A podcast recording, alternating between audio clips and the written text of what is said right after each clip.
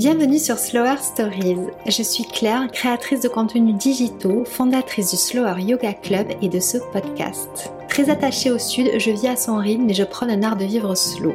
Le fil rouge des projets que j'entreprends, mon intention profonde de sensibiliser vers un mode de vie plus slow et de semer un peu de douceur autour de moi. Avec ce podcast, je souhaite, seule et avec mes invités, aborder sans tabou des sujets qui me tiennent particulièrement à cœur, comme la santé mentale, le bien-être et l'entrepreneuriat.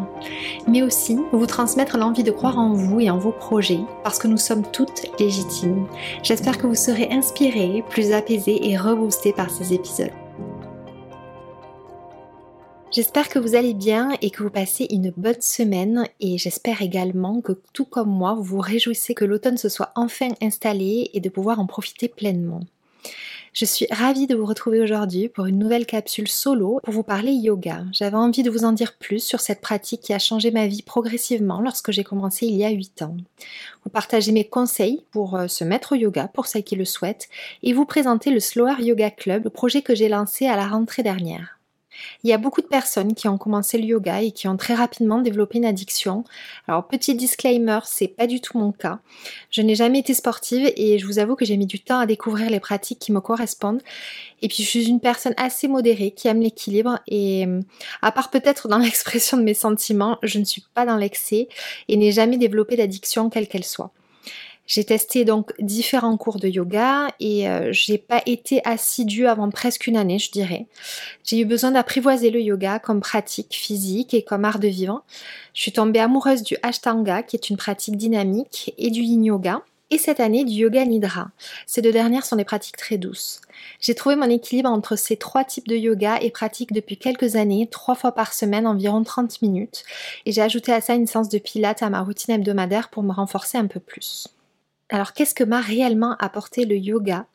Dans un premier temps, à me reconnecter à mon corps et à mieux me connaître, à connaître mes envies et mes valeurs, et surtout grâce à la pratique du yin yoga, parce que c'est une pratique méditative et introspective. On maintient les postures pendant 3 à 5 minutes minimum, ce qui permet de faire face à ses pensées, à se connecter au souffle et à ressentir véritablement ce qui se passe dans notre corps. Le yoga m'a également appris à prendre soin de ma santé de manière holistique et globale. La transformation a d'abord commencé par une alimentation vivante, de saison et bio. Après, je me suis intéressée aux produits d'entretien que j'utilisais, aux cosmétiques que je mettais sur ma peau et enfin à mon rapport à l'habillement et à la mode. Et en fait, c'est une transformation qui a duré euh, voilà une dizaine d'années. Le yoga m'a également appris à éveiller davantage ma conscience sur notre interdépendance avec le vivant, donc ça rejoint mon point précédent. Et donc d'avoir envie de le respecter et de vivre en harmonie avec lui, avec les saisons autant que possible. Et ça c'est quelque chose aujourd'hui qui est bien installé et qui contribue énormément euh, à mon épanouissement personnel. J'ai également appris à identifier quand c'est mon ego qui se manifeste dans certaines situations et ça c'est très intéressant, notamment pour euh, analyser une situation avec un peu plus d'objectivité et du coup de modérer un peu ses réactions. En tout cas de les adapter euh, à des réactions qui vont être plus en cohérence avec la situation. Et enfin, je dirais que le yoga m'a énormément aidé à surmonter les épreuves, périodes ou situations euh, difficiles que j'ai rencontrées dans ma vie grâce euh, notamment à l'apprentissage du lâcher-prise, de la résilience dont je parle souvent et de la gestion du stress et de la peur par la respiration. Ça, c'est vraiment un enseignement très précieux que nous offre le yoga et particulièrement les pratiques douces. Donc je pense que vous avez compris que je n'exagère pas quand je dis que le yoga a transformé, changé ma vie euh, totalement il m'a aidé à construire la personne que j'ai choisie, alors un peu inconsciemment bien sûr au départ, de devenir et que je construis toujours parce que euh, on est euh, en construction et en connaissance de soi, on évolue toute notre vie. Et, c'est quelque chose de, je trouve, fascinant. Alors après, on peut pratiquer le yoga uniquement comme activité physique. Chacun peut venir chercher ce dont il a besoin. Mais comme je vous le disais au début de cet épisode, pour moi, c'est un art de vivre, une véritable philosophie de vie et il fait pleinement partie de mon quotidien aujourd'hui. On me demande régulièrement sur Instagram mes conseils pour démarrer le yoga. Alors selon moi, le premier est de commencer cette pratique en vous libérant de vos fausses croyances. Comme par exemple que le yoga c'est pour les gens souples, pour les personnes calmes et patientes ou euh, qui ont euh, de grandes attentes vis-à-vis de cette pratique-là. Pas du tout. Euh, vraiment détachez-vous de tout ça pour euh, déjà ne pas être déçu et ensuite pour vous donner la chance d'aimer cette pratique parce que sinon vous allez vous en dégoûter dès le départ. Vous pouvez avoir une intention ou une motivation euh, et c'est top, mais commencez à pratiquer avec un esprit ouvert et léger. Ensuite, je dirais qu'il est important de tester plusieurs styles de yoga pour savoir ce qui vous correspond, mais aussi avec différents professeurs. Parce que c'est un peu comme quand nous étions à l'école, parfois on n'accroche pas avec certains professeurs, ce sont des choses qui peuvent arriver. C'est très subjectif et c'est pas grave. Donc euh, testez avec différents professeurs si jamais euh, toutefois il y en a un avec lequel vous sentez que vous n'êtes pas particulièrement à l'aise parce que je suis convaincue que l'on peut trouver au moins un style de yoga qui nous correspond. Il y en a une multitude aujourd'hui, il y a des yogas plus traditionnels, des yogas euh, fusion, des yogas modernes, et je pense qu'il y en a pour tout le monde, clairement. Mon troisième conseil, si vous souhaitez commencer par une pratique dynamique, serait de tester des cours en studio. Ça vous évitera de vous blesser et vous suivrez le cours plus facilement. Donc ça, c'est, euh, ça me semble quand même très important. Ensuite, ne pas se comparer aux autres. Alors je sais, c'est difficile, on l'a tous fait, mais c'est un des premiers enseignements euh, du yoga. Peut-être que votre voisine de tapis vous impressionnera parce qu'elle a un niveau plus avancé ou qu'elle est plus souple, mais dites-vous que c'est très certainement parce qu'elle pratique beaucoup depuis des années ou qu'elle fait de la danse ou de la GRS. Le plus important surtout, c'est d'intégrer qu'on a tous un corps et des proportions, donc buste, bras, différentes et donc accès à certains mouvements, postures différents. Alors parfois ça prend beaucoup de temps et parfois c'est presque impossible, voire impossible.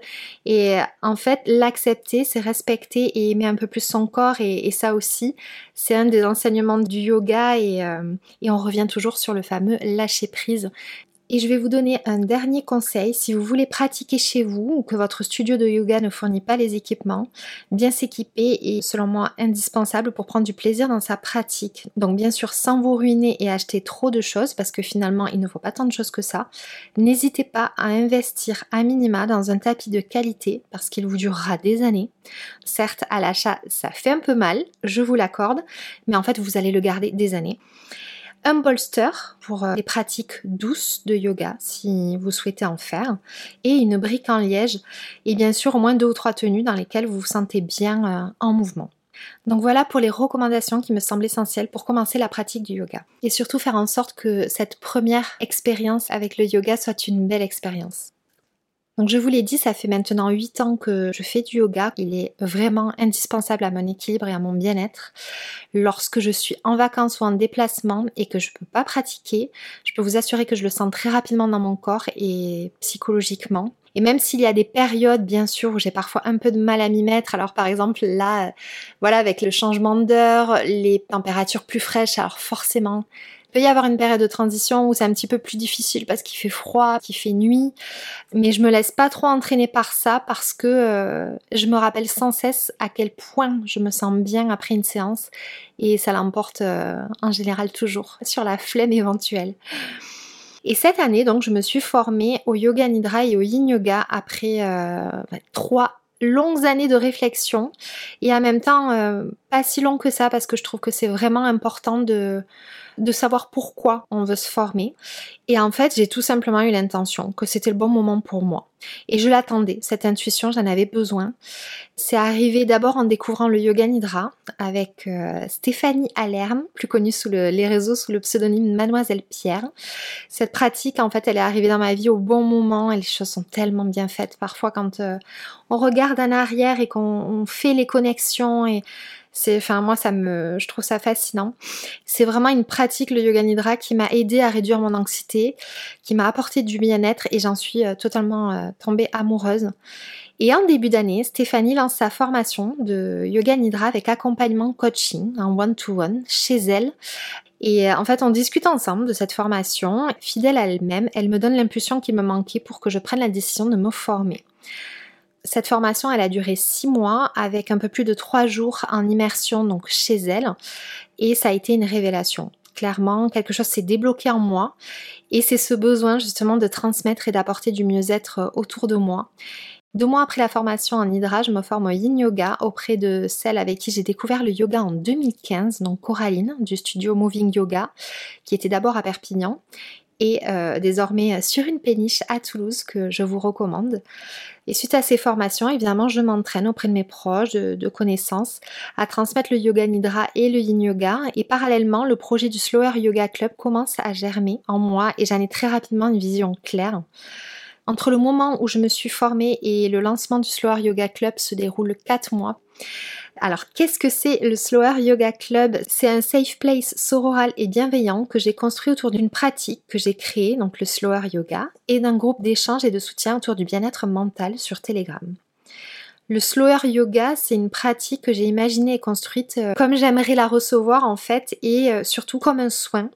C'est une pratique très douce qui est composée d'un exercice de respiration au début avec automassage guidé, de yin et de yoga nidra et la séance se clôture avec un mantra good mood en lien avec le thème de la séance. Le slower yoga apporte un repos et un apaisement total du corps et de l'esprit. Donc c'est, euh, comme je vous dis, à cet effet soin. C'est accessible à toutes à partir du moment bien sûr où vous n'avez aucune contre-indication médicale, même débutantes et femmes enceintes et je propose deux séances par semaine sur des thèmes différents. Alors pourquoi pas plus? Parce que voilà, les séances duraient d'ailleurs jusqu'à maintenant une heure, mais à partir de ma reprise euh, du travail, elles dureront une heure et quart. Comme je vous disais, je veux que les personnes qui pratiquent, qui réservent la séance, euh, le fassent comme si elles réservaient un soin. Euh, je veux que ça soit un moment privilégié, un moment cocooning, et pour ça, je veux privilégier la qualité à la quantité des séances. J'ai lancé le Slower Yoga Club et commencé à diffuser la pratique en septembre dernier et je vous avoue que je n'aurais jamais imaginé me sentir autant alignée, enrichie et épanouie et aussi me sentir utile. Les retours des filles post-séance sont très positifs et encourageants et ça, ça me, ça me nourrit et ça ne fait que renforcer mon envie de faire grandir ce projet.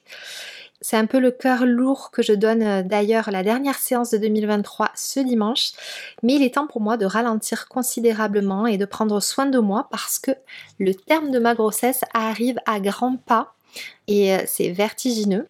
Mais j'ai déjà des idées et des petits projets plein la tête pour le Slower Yoga Club et j'ai hâte de les partager avec vous. J'espère que cet épisode vous a plu. Si vous avez des questions ou simplement envie d'échanger sur le yoga, n'hésitez pas à me contacter sur Instagram ou par mail à hello at slower.fr.